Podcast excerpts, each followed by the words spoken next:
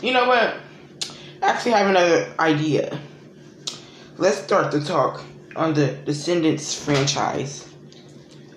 Let's start on number one. So number one, Mal, Jay, Carlos, and Evie. Their parents put them on a quest to Auradon to steal the to steal the um the fairy godmother's wine to take over Auradon so villains can rule. But you see, they thought different and they wanted to be good people instead of bad people. So that's what they became. But the thing is, they didn't have to turn um, Maleficent into an iguana or whatever she was, a mini dragon. They didn't have to do that. But that's her fault. She shouldn't have did all that extra. Okay, so that's I really don't have nothing else to talk about that movie.